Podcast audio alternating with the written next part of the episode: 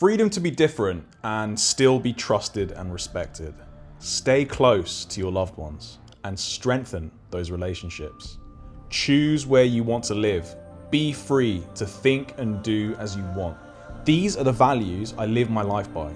But a lot of the time, it seems like work and business tries to take these away from us. This series is a search for extraordinary people who have embodied these values in their careers and show us that the path less traveled is often the most rewarding.